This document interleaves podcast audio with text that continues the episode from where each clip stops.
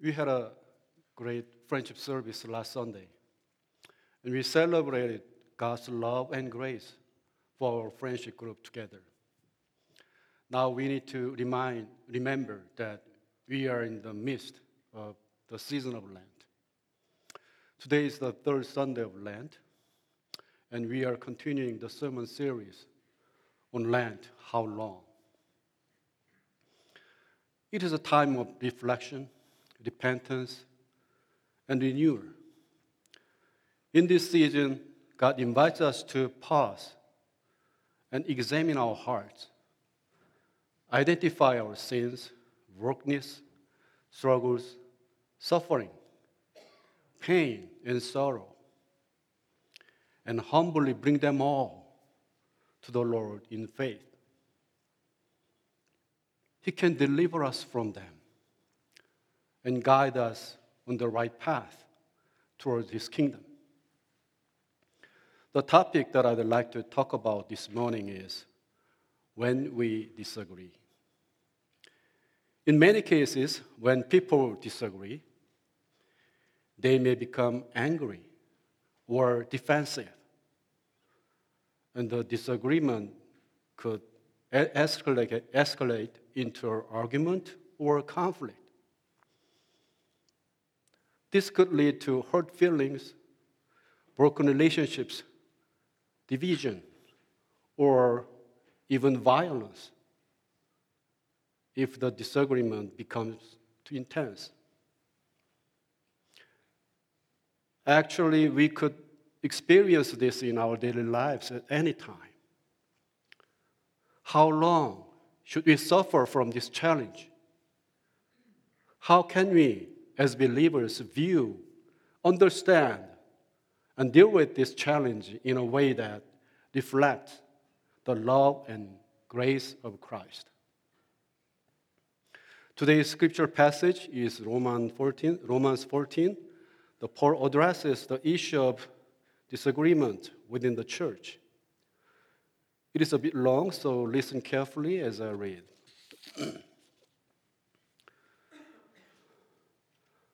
Accept the one whose faith is weak, without quarreling over disputable matters. One person's faith allows them to eat anything, but another, whose faith is weak, eats only vegetables. The one who eats everything must not treat with contempt the one who does not. And the one who does not eat everything must not judge the one who does. For God has accepted them. Who are you to judge someone else's servant? To their own master, servants stand or fall. And they will stand, for the Lord is able to make them stand. One person considers one day more sacred than another. Another considers every day alike. Each of them should be fully convinced in their own mind. Whoever regards one day as special does so to the Lord. Whoever eats meat does, does so to the Lord, for they give thanks to God. And whoever abstains does so to the Lord and gives thanks to God. For none of us lives for ourselves alone, and none of us dies for ourselves alone. If we live, we live for the Lord. And if we die, we die for the Lord. So whether we live or die, we belong to the Lord. For this very reason, Christ died and returned to life so that he might be the Lord of both the dead and the living. You then, why do you judge your brother or sister? Or why do you treat them with contempt? For we will all stand before God's judgment seat. It is written, As surely as I live, says the Lord, every knee will bow before me, every tongue will acknowledge God. So then, each of us will give an account of ourselves to God. Therefore, let us stop passing judgment on one another. Instead, make up your mind not to put any stumbling block or obstacle in the way of brother or sister. I am convinced, being fully persuaded in the Lord Jesus, that nothing is unclean in itself. But if anyone regards something as unclean, then for that person it is unclean. If your brother or sister is distressed because of what you eat, you are no longer acting in love. Do not, by your eating, destroy someone for whom Christ died. Therefore, do not let what you know is good be spoken of as ill, evil. For the kingdom of God is not a matter of eating and drinking, but of righteousness, peace, and joy in the Holy Spirit. Because anyone who serves Christ in this way is, is pleasing to God and receives human approval. Let us therefore make every effort to do what leads to peace and to mutual edification. Do not destroy the work of God for the sake of food. All food is clean, but it is wrong for a person who eat anything that causes someone else to stumble. It is better not to eat meat or drink wine or to do anything else that will cause your brother or sister to fall. So, whatever you believe about these things, keep between yourself and God. Blessed is the one who does not condemn himself by what he approves. But whoever has doubt is condemned if they eat because their eating is not from faith. Everything that does not come, come from faith is sin.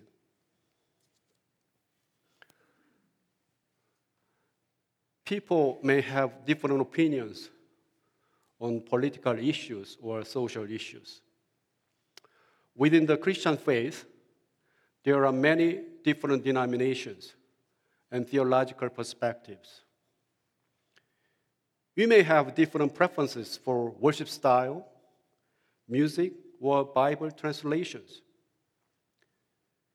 You may come from different cultural backgrounds with different views, values, languages, or traditions. When we disagree, it can be a challenging and difficult experience. Whether it is in our personal relationships, our family, our workplace, or even in our church, disagreement could turn into frustration conflict, or divisions. As people don't make enough of an effort to understand others or try to find common ground, people become more polarized due to differences in opinions. They often slander and attack other people and consider them as enemies. As a result, there are increasing divisions between individuals or groups with opposing views on controversial issues in society. Is the church an exception? Maybe not. In Romans 14, Paul addresses the issue of Christians having different opinions about food and holy days. Some Christians believed it was necessary to abstain from certain foods, or to observe certain holidays, while others did not. They judged each other and treated others with contempt. That is why Paul says in verse 10 You then, why do you judge your brother or sister? Or why do you treat them with contempt? For we will all stand before God's judgment seat. Each, each denomination, church, or individual Christian holds their own interpretation or view in terms of certain, certain controversial doctrines in certain gray areas where the scripture isn't clear. I don't think I need to list those controversial issues here because these issues have been debated for a long time are well known, well known within the Christian community.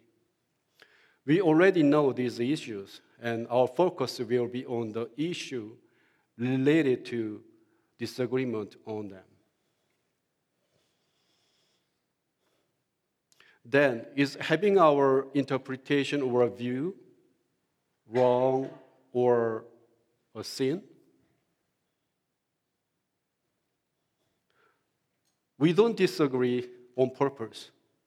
Actually, we like to peacefully agree with our brothers and sisters with a smile. Why is our reality quite different?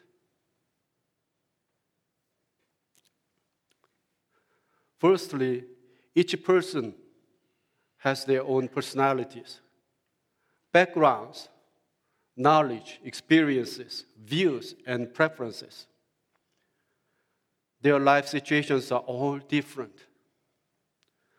Secondly, in our lives, the time or life stage when you meet Christ and come to have faith is different for each of us. It is also true that we all have different starting point in our spiritual journeys. Some may come to faith at a young age, while others may find Jesus later in life. Thirdly, life paths or ways in which God helps us spiritually mature are all different because we are all unique and God leads us in the way that best suits us. We are all in a different stage in terms of our spiritual journey. When considering, when considering all these factors that shape people's beliefs or perspectives, it is almost impossible for everyone to have the same opinions on controversial issues. It is rather, rather strange to be able to have the same thoughts on them. So we need to acknowledge that disagreements are a natural and normal part of human interaction and society. Actually, we have the right to believe whatever we think is right. It is inevitable and not necessarily wrong or sinful for churches or individuals to hold different opinions on controversial issues unless we begin to judge others or treat them with contempt. The trouble starts here. When people disagree, they often have a critical attitude towards others, clash with each other, even demonize them, or consider them as enemies of the faith. Paul says, We will all stand before God's judgment seat. They tell each other, This is what the Bible says, and it is obvious. There is no room for discussion on this matter. I know they are serious, but my question is are you 100% sure about that? Let's look at some big historical mistakes made by Christians. Slavery. Many Christians throughout history have justified the practice of slavery using religious argument. They argue that slavery was allowed by the Bible and used this to justify the enslavement of millions of people. The residential school system.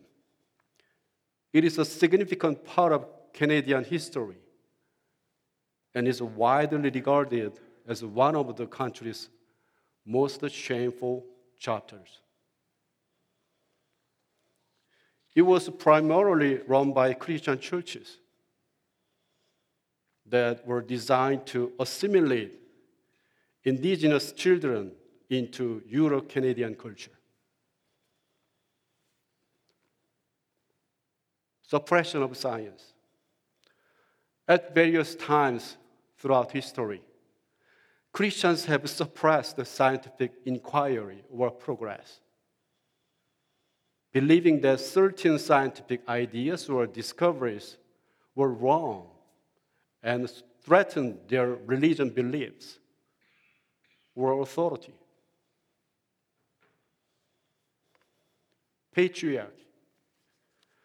Christianity had traditionally been patriarchal, placing men in position of power and authority over women. I know that this, this is still happening in some other churches. These are just a few examples of historical mistakes made by Christians. From our current perspectives, we may wonder how they made such serious errors that impacted the lives of countless people.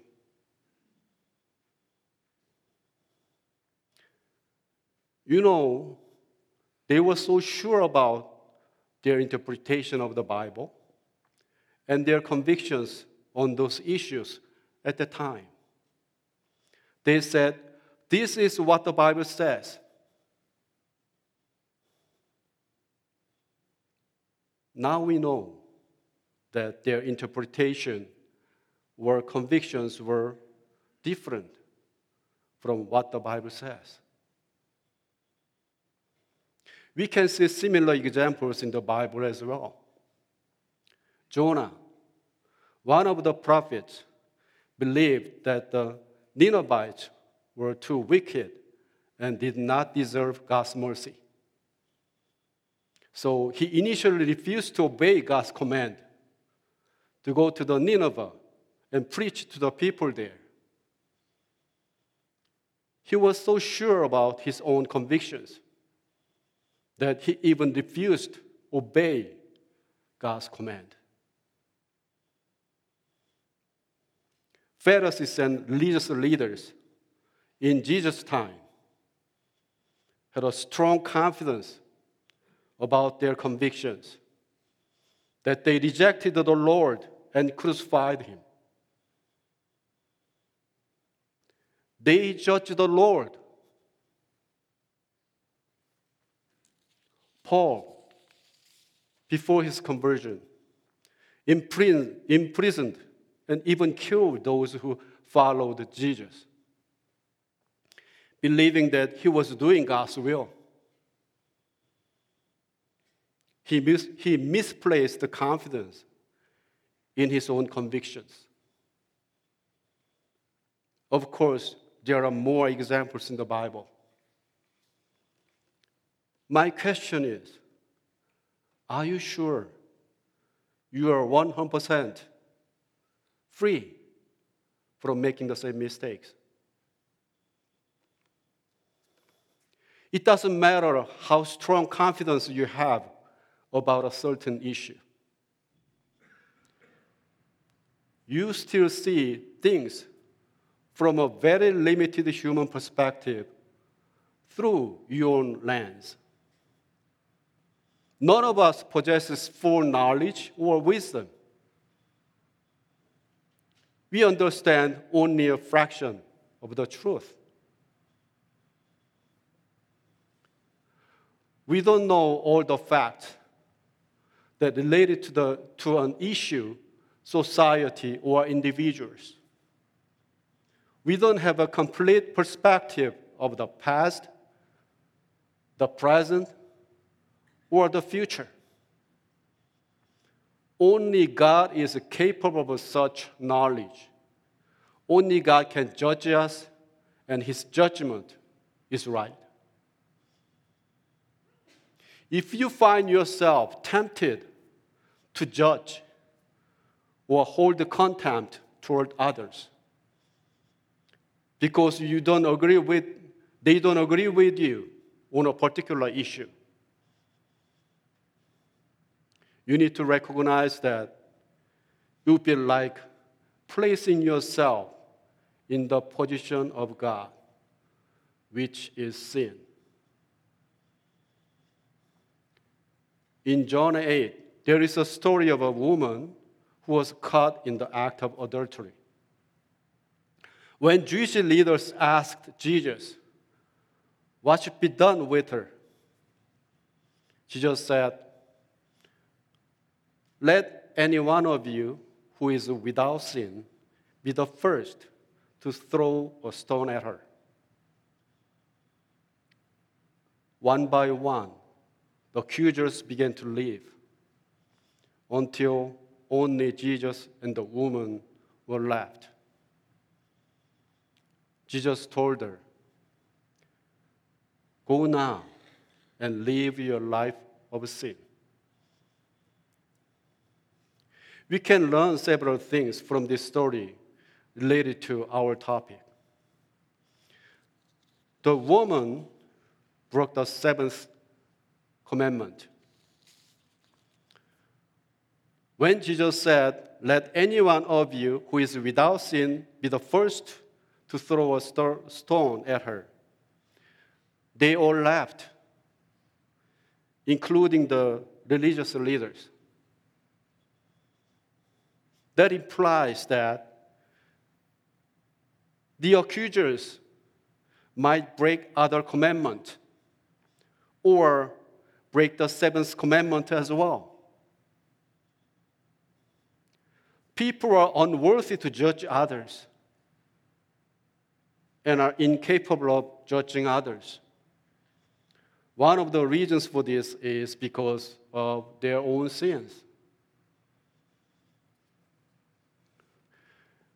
Jesus was with her, protected, and forgave, forgave her, and showed her grace and mercy.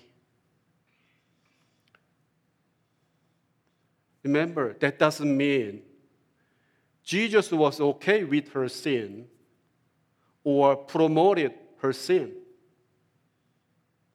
He clearly told her, Live your life of sin. This story showed us two different ways Jesus' ways and accuser's way. Jesus' way let the woman experience his grace and mercy and gave her time to think about what she had done and repent. Jesus gave the woman the second chance that we all also need as sinners. Jesus loved to be with sinners, talked and ate with them, and embraced them in love and grace. He even sacrificed himself for sinners on the cross. In verse 17 and 18, Paul says, For the kingdom of God is not a matter of eating and drinking, but of righteousness, peace, and joy in the Holy Spirit. Because anyone who serves Christ in this way is pleasing to God and receives human approval. Paul asks us to be more flexible in the area of our convictions or disputable matters. So we need to distinguish convictions from our core beliefs. We have core beliefs clearly spelled out in the Bible. We believe that Jesus came to us as the Son of God, that He lived a perfect life without sin, that He died in our place and rose again, that He sent us the Holy Spirit, and that He will come again to judge the living and the dead. These core beliefs are firm and unchanging.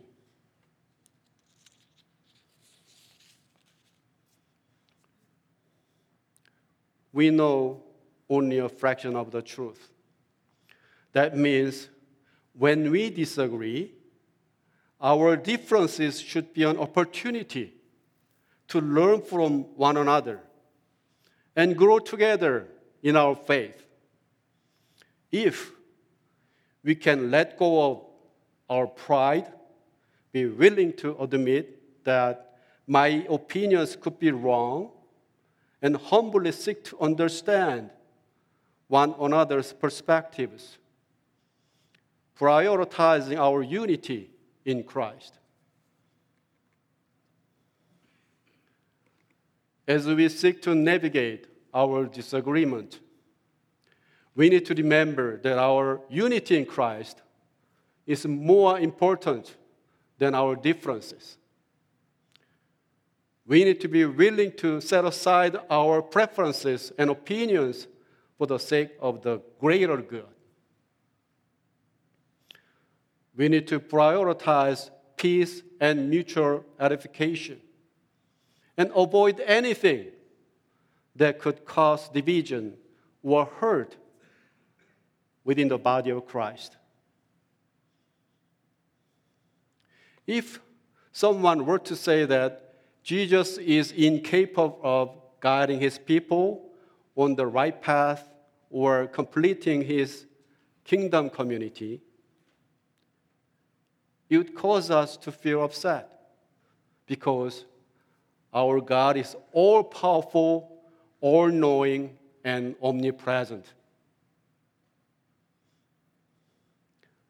However, when we disagree, sometimes we act like we don't trust the, we don't trust the Lord. We need to remember that He keeps His promises and never fails. As Christians, we are called to be a community of love and peace, even in the midst of our differences. The Lord will help us, help us, and work with us for this call. When we disagree, we should seek the guidance of the Lord rather than worrying about it. We should be willing to submit our own opinions and perspectives to the Lord, even if it means admitting that we could be wrong or defaulting to the opinions of others.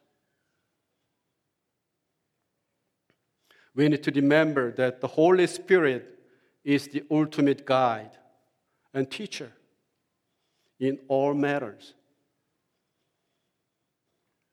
Jesus promised his disciples that he would send the Holy Spirit to guide them into all truth. We should trust that the Holy Spirit will also guide us into all truth.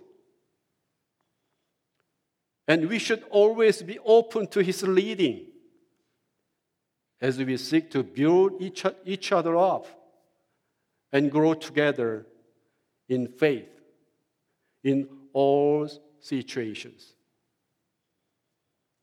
The Lord will surely keep his promise with his almighty power in love. Let's pray. Heavenly Father, we thank you for the gift of your Son, Jesus Christ, who has called us to be a community of love and grace. We pray that you give us the wisdom, humility, and compassion to navigate our disagreement in a way that honors you and builds up the body of Christ. Help us to prioritize our unity in Christ, seeking to understand one another, extending grace and forgiveness towards those with whom we disagree. Guide us in our relationships with one another and help us to grow together in our faith, even in the midst of our differences. We pray all of this in the name of Jesus. Amen.